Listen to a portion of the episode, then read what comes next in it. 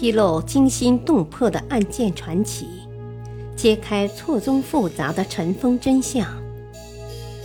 欢迎收听《古今悬案、疑案、奇案》，作者李晓东，播讲汉乐。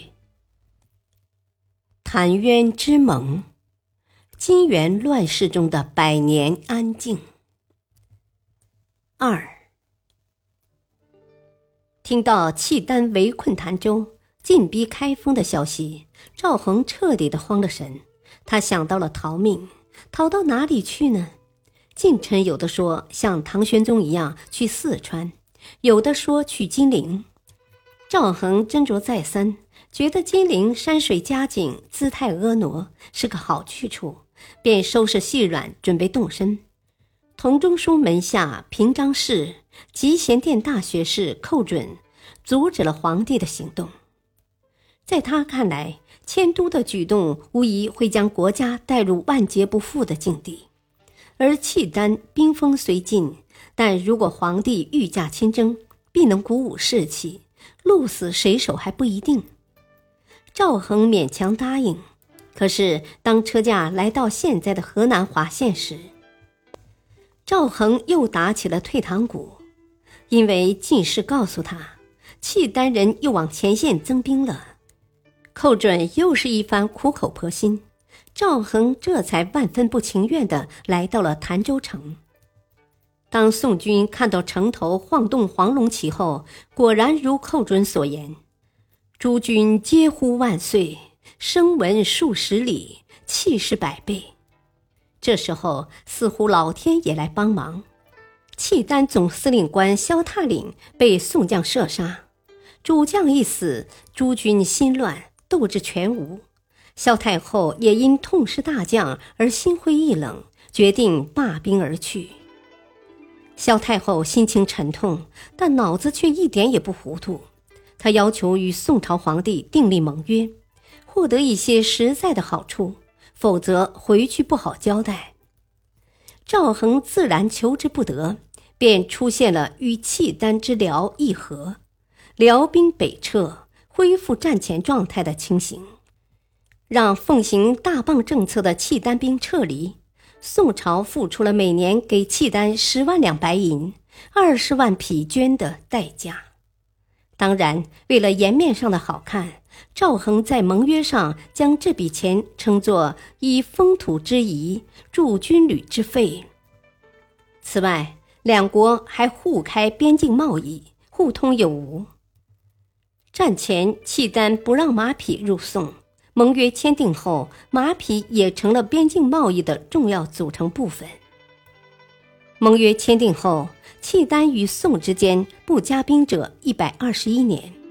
最重要的一段收获，则是没有割地。在合约的交涉中，南朝并不是毫无所得的。两个原本相互视若仇寇的国家，彼此能保持一百二十一年的和平局面是很难得的。正是有了这段不见兵戎的日子，契丹才出现盛景之期。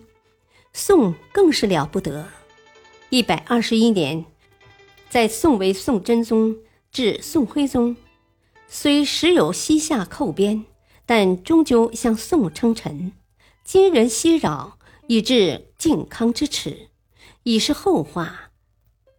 这段岁月，宋朝基本处于国稳民富的状态，最盛时当属宋仁宗赵祯秉国时期。人口户数是衡量国家富强的一个重要方面。一千零二十九年，全国户数为一千零一十六万两千六百八十九户。一千零四十二年，达到一千零三十七万七千六百四十户。一千零四十八年，增至一千零九十万四千四百三十四户。一千零六十年，增加到一千两百四十六万户。仁宗盛世的另一个表现在于商品经济的迅猛发展。宋仁宗庆历年间。朝廷每年能征收二点二亿贯的商业税，相当于人民币六十六亿元。这是对内，而对外的海关收入，在宋仁宗嘉佑年间（一千零五十六年至一千零六十三年），每年达到五十三万贯，相当于一点五亿元人民币。商品经济的繁荣加大了对重金属的需求量，同时科技的发展也使采矿量大幅提升。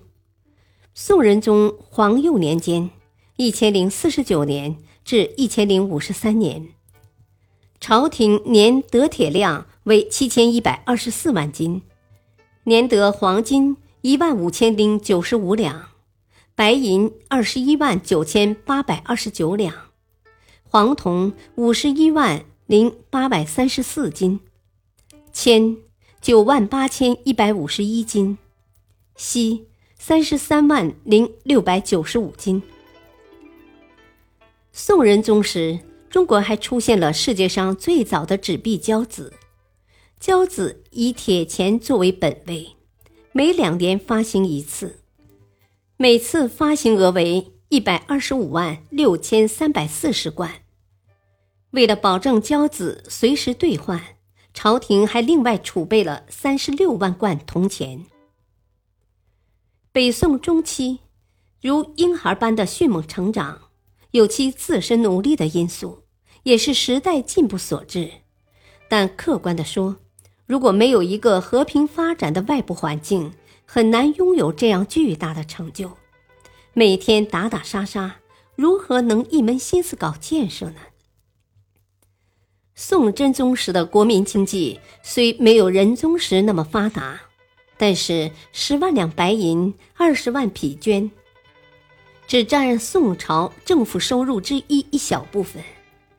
用这小小的付出换来百年的宁静，无疑要比战费来的便宜。对于宋朝来说，显然是笔划算的买卖。历史话外音：兴，百姓苦；忙，百姓苦。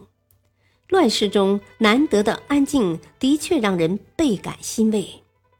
宋辽潭州之盟约，影响了中国思想界及中国整个历史，所以潭州之盟是一种地缘政治的产物。表示这两种带竞争性的体制在地域上一度保持着力量的平衡。感谢收听，再会。